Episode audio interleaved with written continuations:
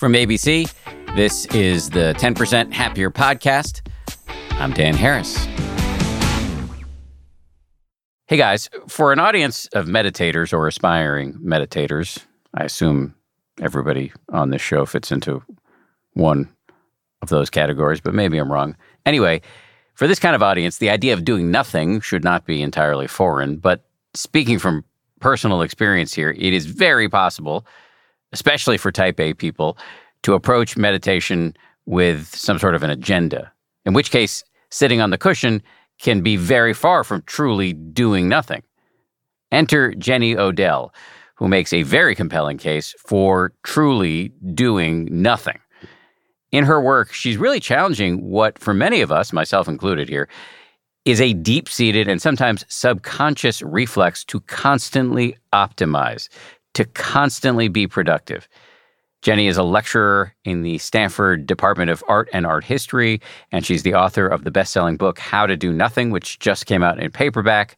She comes to the subject of time from a very different perspective than our guest on Monday, Ashley Whillans. If you haven't listened to that episode, go back and do it. These two make a fascinating pairing. In this conversation with Jenny, we talk about letting go of our constant demand for productivity and learning to simply look around the thrilling phenomenon of observing something so deeply that you actually cease to understand it, why moments of disgust or even existential despair can actually be quite instructive, and how to divest from what she calls the attention economy. Here we go, Jenny Odell. Jenny, thanks so much for doing this. Nice to meet you. Nice to meet you too, and thanks for having me. So, you have this great line I think it may be the opening line or one of the opening lines of your book. Nothing is harder to do than nothing. Can you unpack that? I, I totally agree. I just want to hear your point of view on that. Yeah. I think that doing nothing, or f- maybe more properly, like feeling like you're doing nothing, is hard for several reasons. And one is just habit. I think like there's a habitual way of thinking in which you always need to be working toward something or having something to show for your time. Otherwise, it was somehow worthless. I've been thinking about this a lot lately because I'm writing this new book about time. There's kind of this like orientation toward time in general, I think, that's almost like a leaning forward. There's some desired outcome that's different from the present. And you're sort of leaning forward in the space between those two.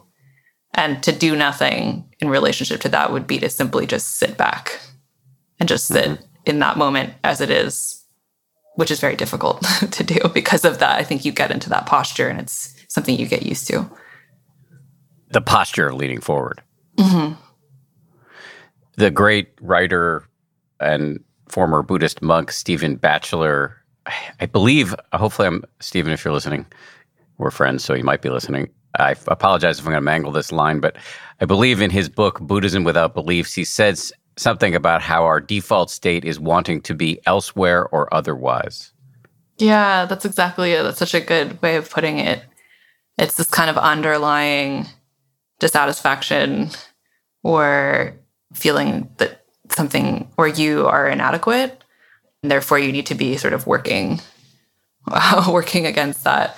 I think that actually that line makes me think of Pauline Oliveros, who I talk about in the book, who is a sound artist and composer. And she similarly says that the reason for needing to cultivate deep listening, which is her name for, you know, sitting in an environment and listening actively, is that our culture privileges snap judgment, basically, and like needing to grasp and react to things.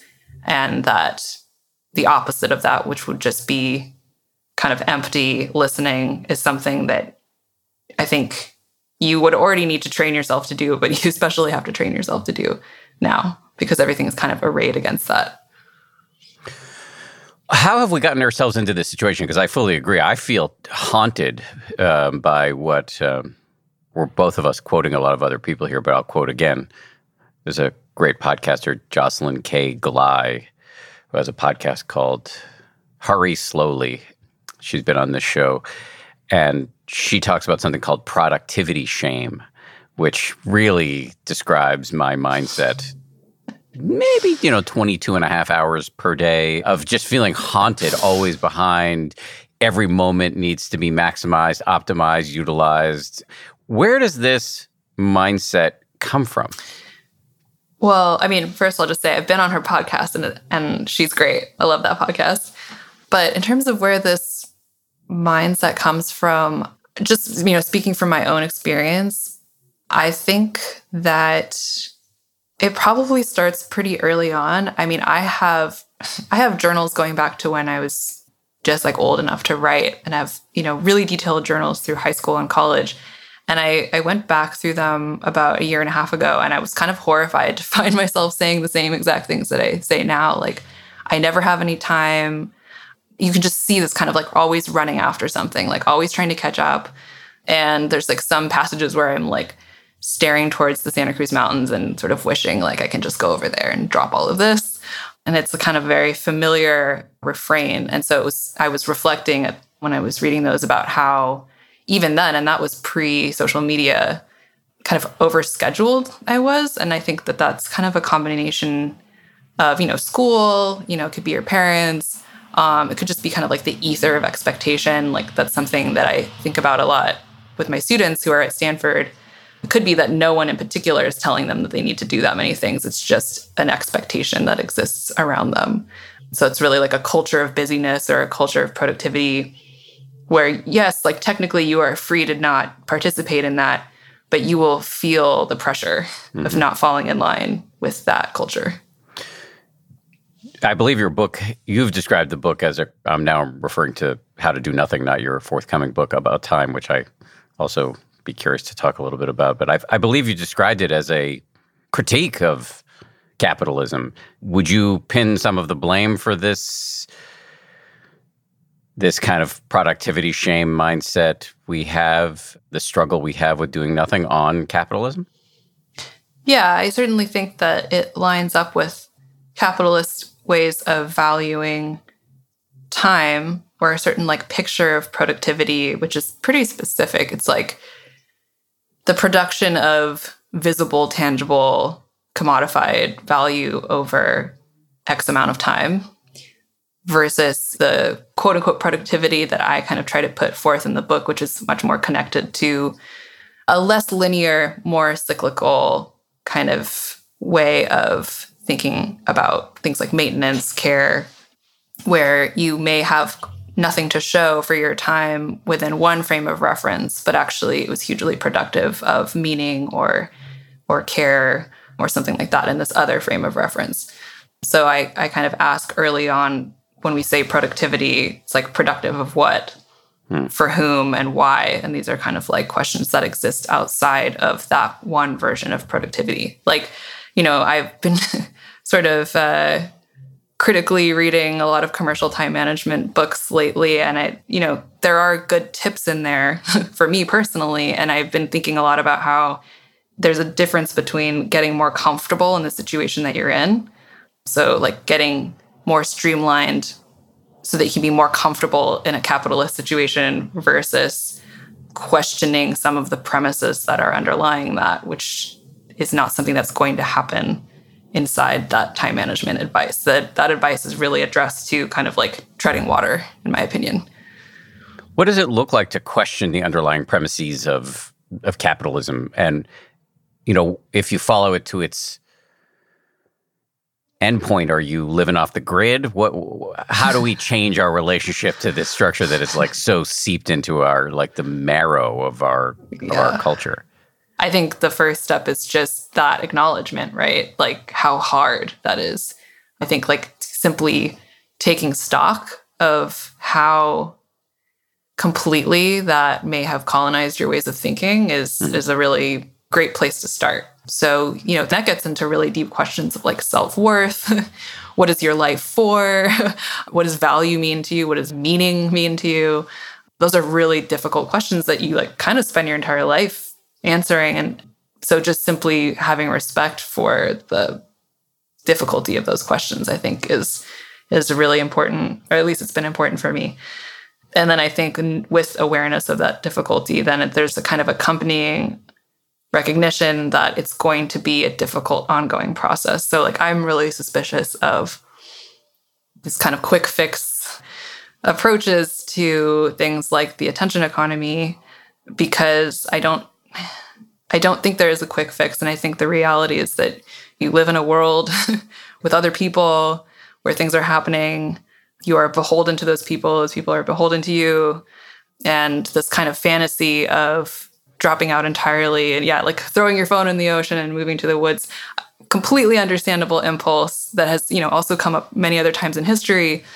And it's a helpful pointer in a direction i think but ultimately i think what i'm interested in in the book is how can you live in this kind of difficult and complicated space in between where you are able to direct your attention with some agency and make these kind of more intentional decisions about for example the way they use social media but also just how you value your time and the extent to which you're aware of your surroundings and, and human and non-human community. You have the agency to do those things but you also are not this kind of like isolated unit in a dead world where everything is just sort of there for, to be controlled by you so it's a version of that like old complicated question between individual agency and and living in a community so where have you come down for yourself on how to navigate your relationship to the capitalist society in which we find ourselves? I'm almost a bad example because I have a really unusual life situation. I mean, on top of teaching art, which because you know that's a university job, I have pretty like self-directed schedule. now I'm teaching online, so it's even more so. And then I'm a writer, so my work is is writing. So in a way, I'm obviously fortunate, but it also is a little bit complicated because uh, you could argue if I'm walking in the park and I'm like contemplating and thinking like that's work mm. according to my job. So it actually gets complicated and fuzzy in interesting ways. But for me, it's this kind of like ongoing effort to strike a balance between obviously I need to make a living and I need some amount of stability. And I'm incredibly, incredibly fortunate and privileged to have those things. And then over and above that, or sort of beyond the realm of that, there's this other space which I could be, you know, putting through the sort of machine of productivity and trying to wring value out of it. And I have chosen not to, or I'm trying to choose not to day after day. And I think thinking about it in terms of like protection can be really helpful. Like I'm protecting this time or I'm protecting this part of myself from these outside forces. In a way, it sort of reminds me of the Rose Garden, which I talk about a lot in the book. In Oakland, this Rose Garden is sort of like utopian little park that is really close to, you know, the main drag in this neighborhood and you can hear the traffic actually going on around this kind of bowl of a park that's sitting down into the hill. And you know that you're going to leave the park at some point, but the park itself sort of represents this little bubble that's existing in the middle of all of that. I know that notwithstanding the title, which has a how to in it, you know, how to do nothing, it's not a how to book. But I would be curious to hear more about how you do nothing. And maybe let's start with the Rose Garden, but I, I would be, you know, I think it would be instructive for people to hear about your process of, you know, doing nothing as a radical act. Yeah, I would say that my acts of doing nothing are pretty uncomplicated. They're just it's really any time planned or unplanned where I am not trying to do anything. And that's not to say, you know, I'm totally getting away from the guilt of like feeling like I should be doing something. But the fact of the matter in that time is that I'm not trying to do anything. So the Rose Garden is a really lovely example because it's just so beautiful there. And so, kind of the fact that it's maintained by volunteers, uh, some of whom I know now, and it's full of bird species that are now familiar to me. When I go there, it feels like going to meet up with some friends, even if they're not like human friends, right? Um, just a place of like familiarity and enjoyment. And so it doesn't really make sense for me to go there to do something. Going there is the point if I'm there, I have achieved my goal. And really, the only thing that I'm doing there is observing, observing, appreciating, being surprised, letting my mind get unbound from these very small cycles of anxiety, despair, you know, whatever else is going on, doom scrolling on my phone. and so that's, you know, really just like sitting and observing in any place. But for me, particularly like green spaces, like I'm a big fan of parklets. Oakland has a lot of nice little, sometimes just unnamed parklets where there's like one bench and it's near a creek where it happens to be above ground. And so that, yeah, pretty much any version of that for me is doing nothing. I mean, just yesterday I was sitting in a different park and watching a bee for a long time. I didn't plan to watch, I didn't know there was going to be a bee there, but it was a really huge, one of those really, really big bumblebees that's like fuzzy. And it, the bench was right next to a plant that's like right up in your face when you're sitting there. And it was just like, bee time. Double entendre intended, I assume. Yeah. yeah. The Leslie Knopes of the world must be saluted. Parks are amazing.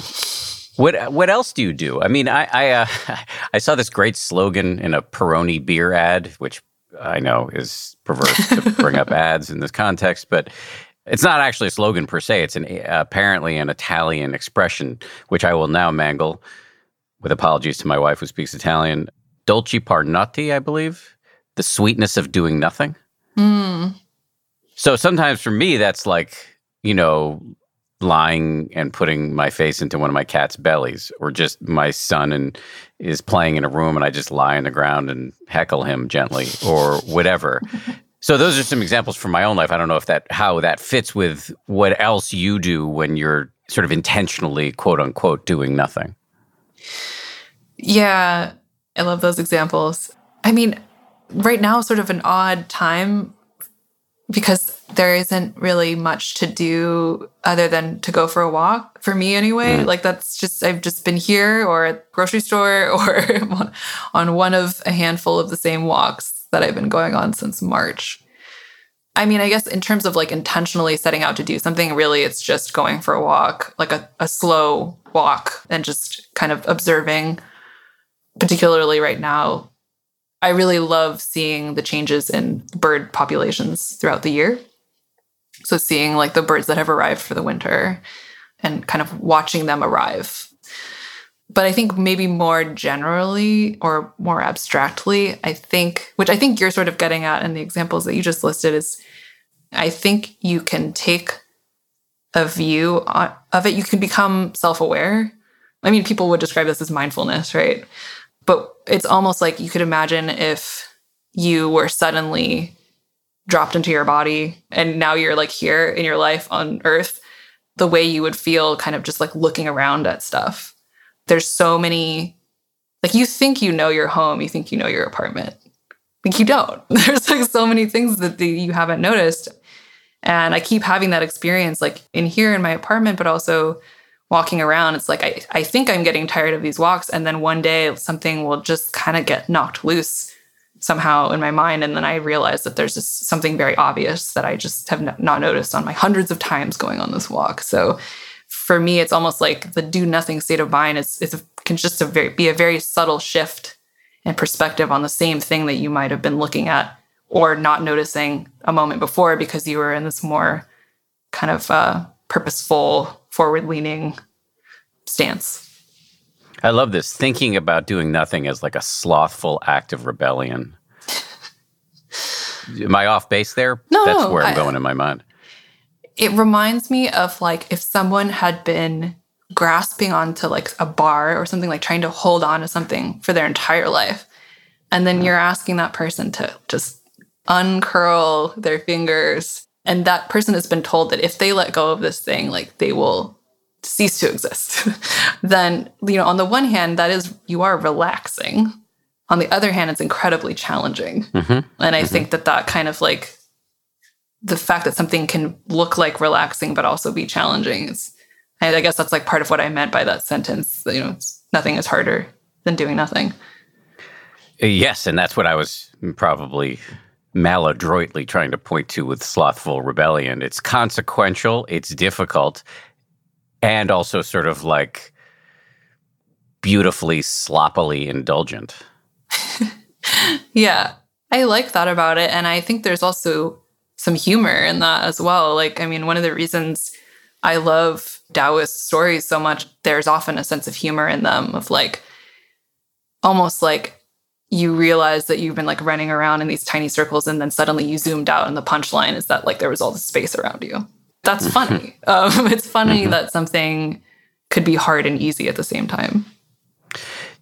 There's a really groovy meditation teacher who's a great friend of mine and just an awesome member of Homo sapiens, Jeff Warren. And he talks about meditation and or practice. He uses the word practice in a really broad sense. So it doesn't have to be it and in some cases really shouldn't be fold yourself up into a pretzel and do the traditional meditation.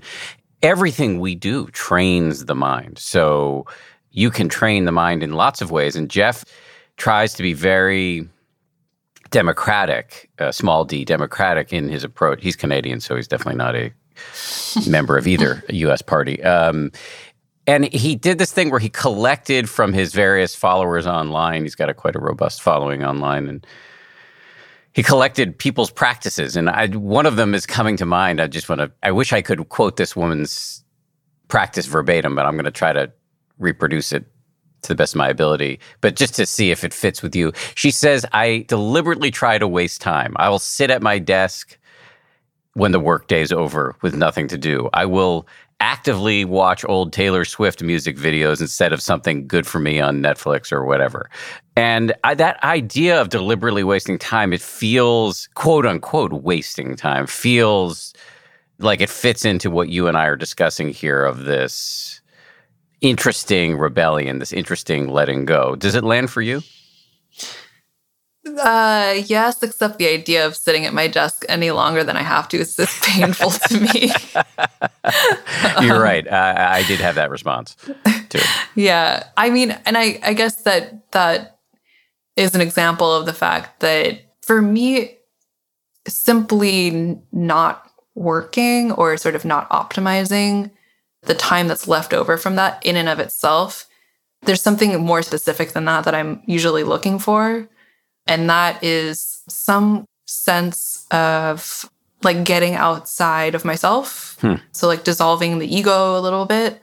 Like, one of the reasons I keep mentioning going outside, it's like if I don't have to be here at my desk, I want usually to be outside because it sounds cheesy, but like if I leave, for example, and I go on vacation, I come back, I feel like I need to walk around to see all of the like bird species that live in my neighborhood as if you just got home to your neighborhood and you're saying hi to everyone like i'm back. There's some sense of yeah just sort of connection and embeddedness i guess with something larger than myself. I think that that is often what i am seeking in those kinds of moments. And so it's because everything else like working or participating in social media feels like the opposite of that to me. It feels very isolating it feels very concentrated on me as a sort of like bounded identity. And that for me goes really hand in hand with that kind of forward leaning quality of needing to accumulate things to that bounded identity, like add value. And so I'm always trying to find ways to get out of that to sort of like counterbalance that. Cause you could spend your whole life in that mode and that to me would be a real tragedy because it would be almost like you tunneled through your life and you never looked around. I think many people do that. I spent a huge chunk of my life doing that, I believe. You made a really important distinction there because I was off on my whole like slothful rebellion thing. And the tweak that you added, at least what I heard, was that for you at least, it's not just you know, hurling yourself on the ground and just lying there, maybe sometimes. But what I heard as an add on there is that there is an intention there. It's not an intention that would fit or slot nicely into capitalism, but it is to kind of dissolve the small self, connect with the world around you, whether it's birds or humans or whatever. There is something more there than just sloth. Am I in the neighborhood there? Yeah, yeah, I think so. It's funny because it's like basically two very different forms of desire. It's like there's the grasping desire of getting more bang for your buck with your time and having results to show for it versus the desire that I feel, for example, when I'm looking at that bee, you know, it's like strange to call it desire, but it's like when you're really fascinated with something, it's almost like you're falling into it. Mm. It feels almost like this vertigo. And somehow, like the more and more you look, the more and more that happens. I wrote this piece for The Atlantic earlier this year that was a review of two bird behavior books. They're both, you know, they're recent. And there's this kind of interesting phenomenon in both of them where the more we learn about bird behavior, it's like the more we know that we don't know. like there are things that we've learned that birds know how to do and, and no one knows why. Like there's a species of bird that can predict hurricanes like two months in advance and change their flight path and no one knows why. But we know they do. And to me, that's kind of like a an analog to this feeling of like you can look more and more at something and not only not grasp it, it's the opposite. It's like you, the person that would be grasping it is gone. It's just your awareness of this, you know, bird or plant or bee or whatever. And that's like an incredibly intoxicating feeling. Hmm. so, and I, I think part of what I was trying to do in the book is like, that is, it has its own addictiveness to me. And it really stands up to these other more nefarious forms of addictiveness on social media or just a social media informed way of being. Yeah. Let me see if I can restate it to you just so I make sure that I understand it because it sounds very interesting. It, there are phenomena that one can observe where the more you observe it, in some ways, the less you get it. Yeah. Yeah. And you don't want to get it either. It's not that same feeling of dissatisfaction. I mean, I talk in the book about these crows that I've befriended on my street. Crows are supposedly they're very common birds. I think a lot of people wouldn't look twice at a crow. And my starting to pay attention to them was in part because I had learned, you know, in 2016 that they recognize human faces and all these other interesting things about their intelligence. Of course, that's the human model of intelligence, but that was 2016. I still, these crows still come by every morning it's the same family of crows. And they land right on the balcony, so I can see them pretty close up. And it's the opposite of the feeling of really like having a hold on something, hmm. like as a point. Instead, it sort of like expands. And so I just feel more and more sort of curious about them, and they seem more and more mysterious to me. And that'll probably just go on forever. But that's a very pleasurable feeling. I would never want to feel like one day you can close the book on these crows. This phenomenon can show up, in my experience, in romantic love and friendship. Oh, yeah, definitely. Yeah, I think that in both cases, it's a, a matter of how generous you are in your looking and how open minded. Like, especially in long term relationships, right? Like, you might replace someone's actual living being with your image of them and that image might have been frozen a long time ago and so there's like an active effort that you have to make it's like the the pauline oliveros deep listening type of thing but you do it with a person i think the same thing can happen with a place as i was saying earlier when you go on these walks that you think you're familiar with and you you get bored with there's nothing actually boring about that walk. it's like a, that's something that's happened to the way that you're thinking about it. Mm-hmm. And so I think that knowing that and being aware of that, you can sort of try to cultivate this like practice of asking different questions of that place or that person or taking a slightly different angle or just even more generally just kind of like relaxing backward and letting whatever is there just be there I know it's not a how to book, but do you have suggestions on how we can engage in this act of looking again and looking again and looking again at things and people and animals we thought we knew to get this vertiginous feeling that you've described as addictive? Yeah. Um, there's kind of a rather arbitrary way of doing this was just to pick different things to focus on. Rob Walker wrote a book called The Art of Noticing a while back, and I think this is one of the things he suggests. And the example that he gives is security cameras. Huh. So he says, like, you know, spend a whole day looking at security. I actually did that. It's fascinating. There are way more security cameras than you realize. But also because of where security cameras are placed, they'll make you notice architectural details that you would not have noticed, or even the building, maybe you didn't even notice that. Also, the different kinds of security cameras. And then you can go and think about all the infrastructure around those security cameras and go on and on. And so it's really just there is a practice of selecting something out of this chaos to, to pay attention to. And then something I've noticed also, uh, although this is a bit more difficult right now, but going to a familiar place with someone else who has a different perspective. Hmm. I am always surprised by things that my boyfriend notices that I don't when we're walking. So he'll say, like, oh, look at that weird thing on that roof. And I was never going to notice that thing on the roof. I could have gone on that walk a hundred more times and I would not have seen it. And, you know, different people have different reasons for noticing the things that they do. But I think combining them together can be really interesting. Um, and I know, like, some of my friends have started noticing birds more because of just being around me and I won't stop talking about birds. So asking for a friend here. actually not. I love birds. So I actually want how does one and I like crows a lot. How does one befriend a family of crows? Do you feed them?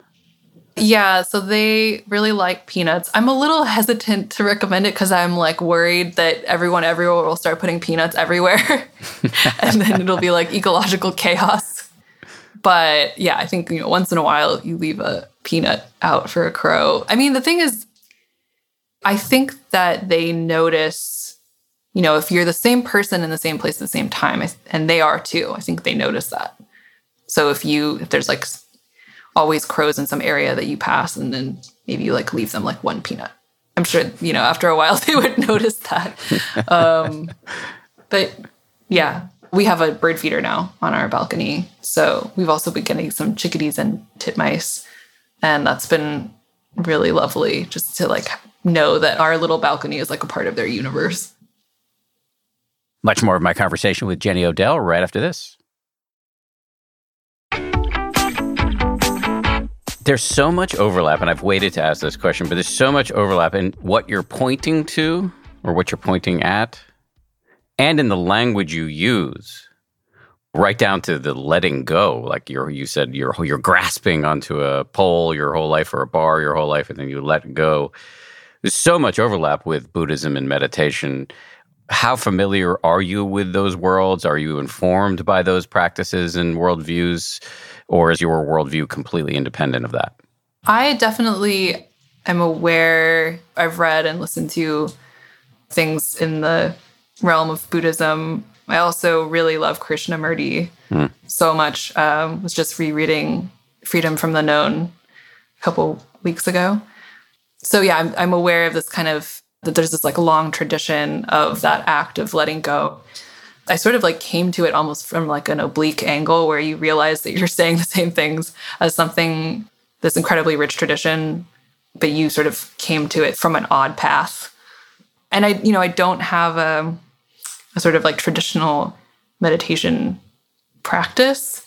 But I think that the things that I do that fall into the meditative category are informed by those same ideas.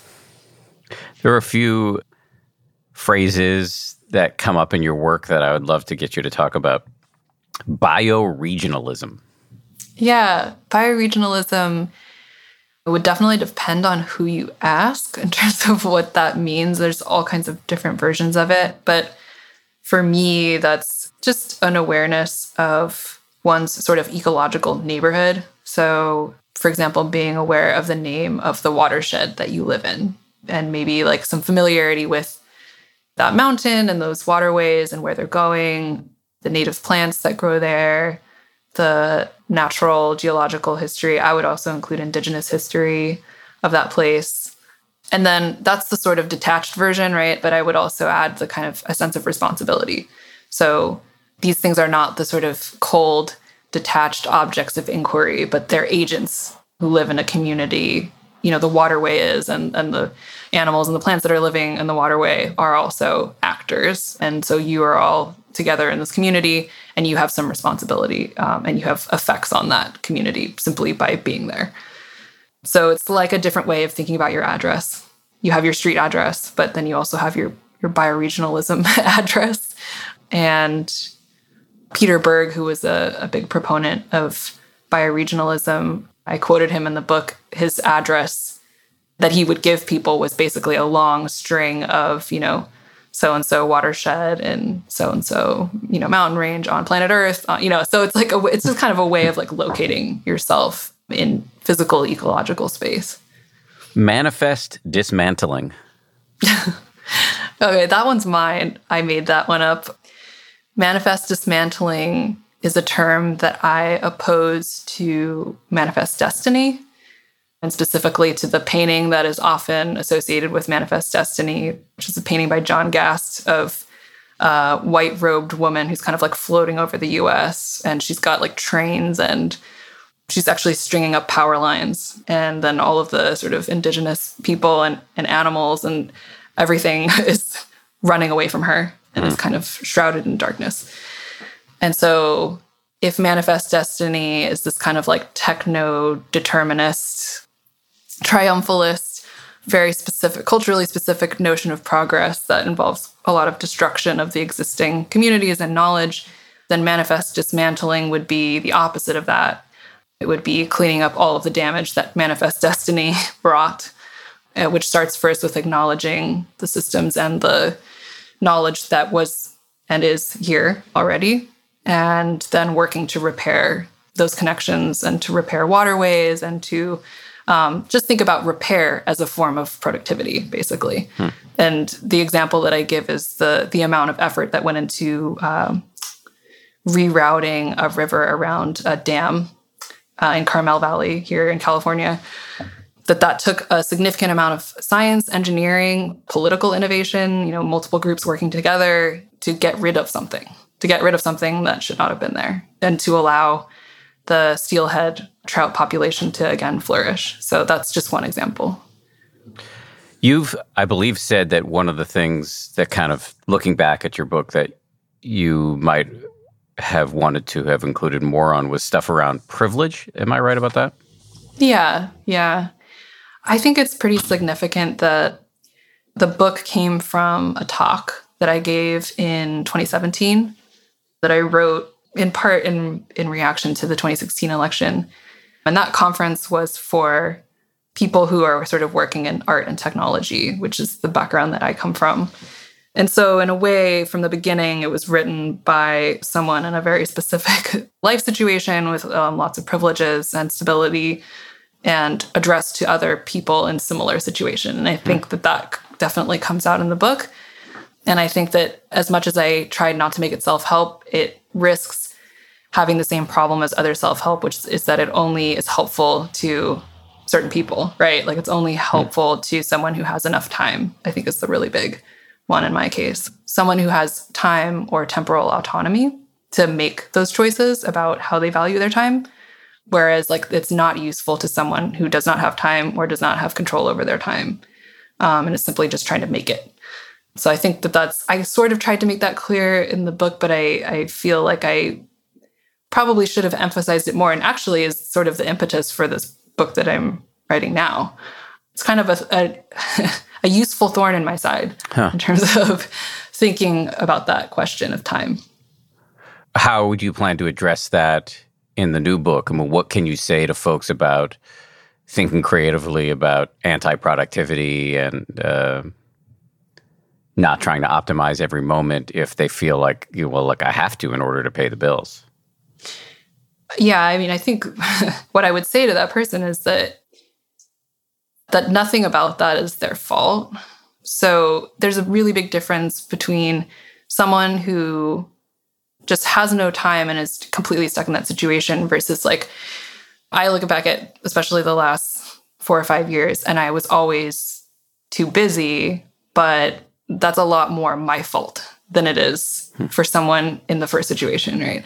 So a big part of this research that I've been doing for this book is like you know there's been a lot of really interesting like writing about the difference between those two situations and and the role of choice and agency in um, someone's experience of time scarcity and i think with that is the acknowledgement that the realm of individual agency and choice and directing one's attention can only go so far right like ultimately if you want to talk about making more time for more people then you're going to have to talk about things like organizing like workplace organizing unions, structural things like uh, universal childcare, you kind of can only go so far without having to then talk about those things. And so part of my motivation in this upcoming book is not just addressing that kind of missing part of the last book, but also I, I feel sort of compelled to point out that like that time management and a certain kind of bootstrapper mentality, which I feel is very American, where it's like just manage your time better. That that's like an it's incredibly cruel to sort of say that to someone who isn't in the situation that they're in because they didn't know how to manage their time. But that's often how it's framed, right? It's like just buy this book and it'll solve all your problems. But then it turns out that all of the suggestions are like, well, just outsource all of your work, just pay someone else to do it. It's like, well, okay, that's going to work for a certain subset of people, but not a lot. Do you have a sense that change is afoot? That among the privileged who can, quote unquote, manage their time and maybe shift out of a constant preoccupation with productivity, that there's a shift happening at that level at, and or a shift happening at the policy level so that we don't have so many people who through no choice of their own need to have their hair on fire every waking hour? I don't know. My sense is that within maybe very specific and privileged realms, maybe yes, especially with the pandemic, right? It's like, oh, it turns out you could work from home. oh, it turns out like you can have an entire company pivot so that like people can work from mm-hmm. home. I feel like I've heard about more places trying out different experiments with time, like giving certain days off or giving people more flexibility. I think there's also had to be more of a kind of reckoning with childcare and work and the flexibility that that requires. And maybe like more people are just sort of thinking about work time versus non work time because the distinction feels so arbitrary now if it's just all like at your computer. But at the same time, it's like, I just think about Amazon, right? What is going to stop Amazon from completely exploiting every single second of their workers' time? I don't know. I don't see a shift in that. I only see that accelerating.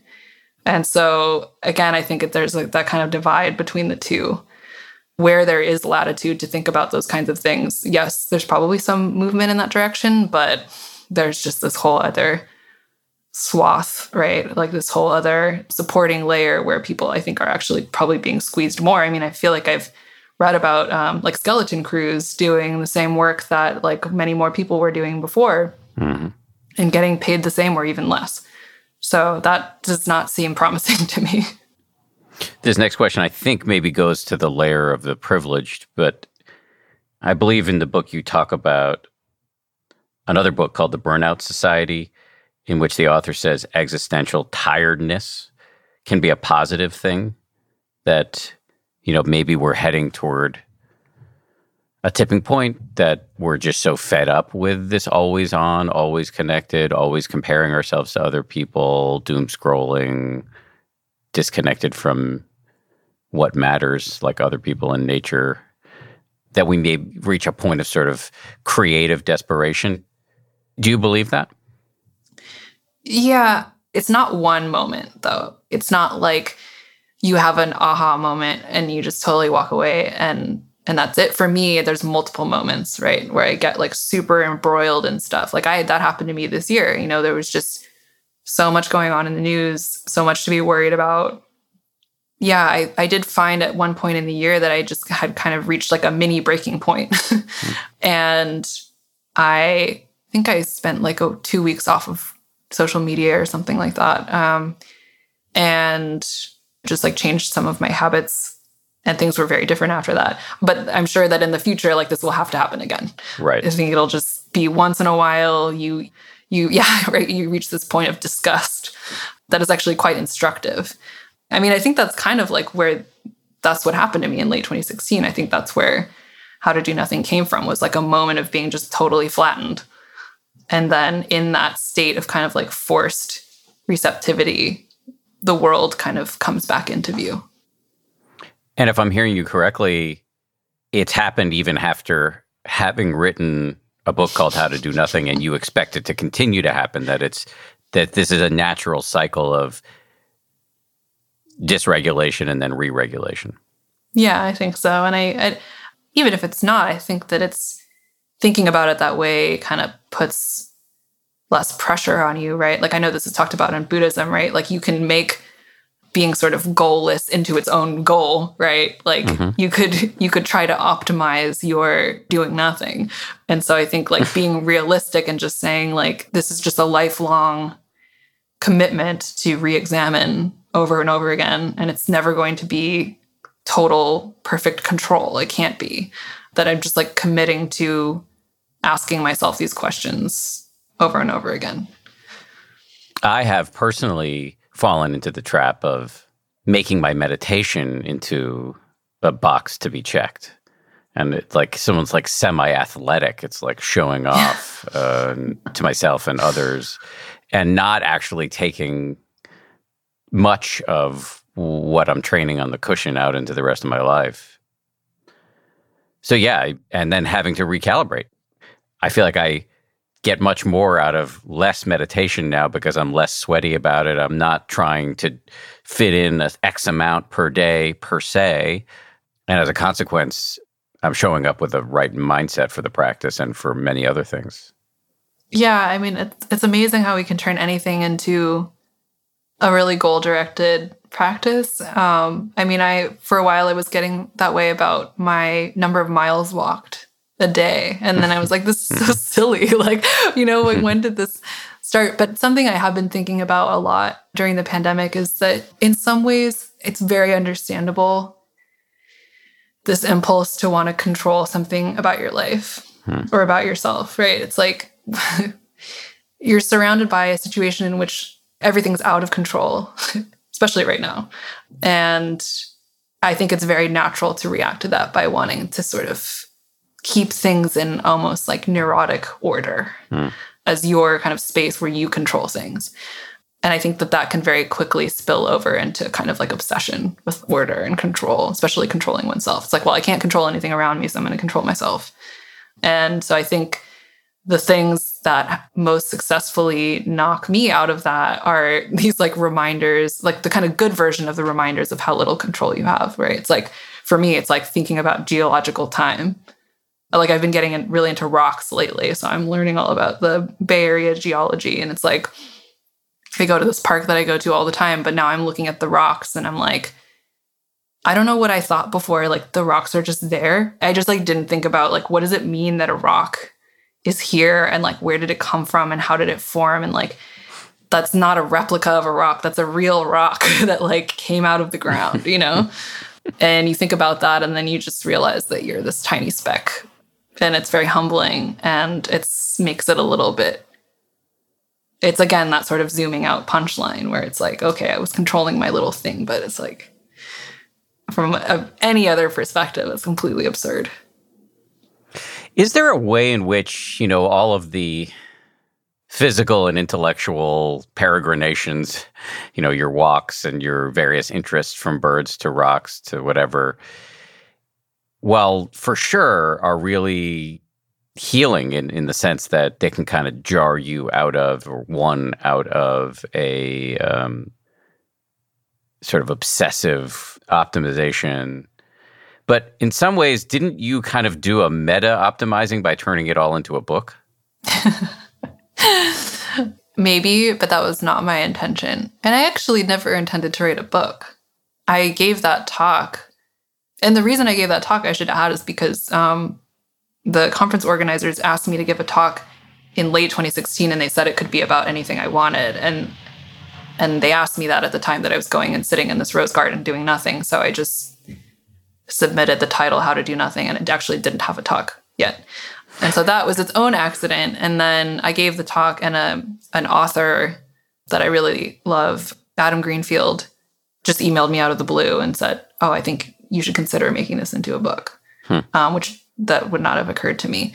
And honestly, I just really love reading and I love writing. And I was kind of like blissfully naive of the whole world of like what it means to publish a book. Um, and I just, for me at the time, it was almost just like another art project because I was making a lot more hmm. visual art at the time. Although my my visual work has always had a lot of writing in it, so I just enjoyed it. And uh, it's very different this time around. but when I was writing it, it was really just an act of like, it's like that feeling when you're a kid and you and you collected a bunch of like cool rocks and someone comes over and you have to show them all your rocks. And it's almost a little bit obnoxious. Like like look at all of my rocks. But you're it's like you're not it's like you're sort of showing off but it's more about the rocks and having someone be as amazed with these rocks as you are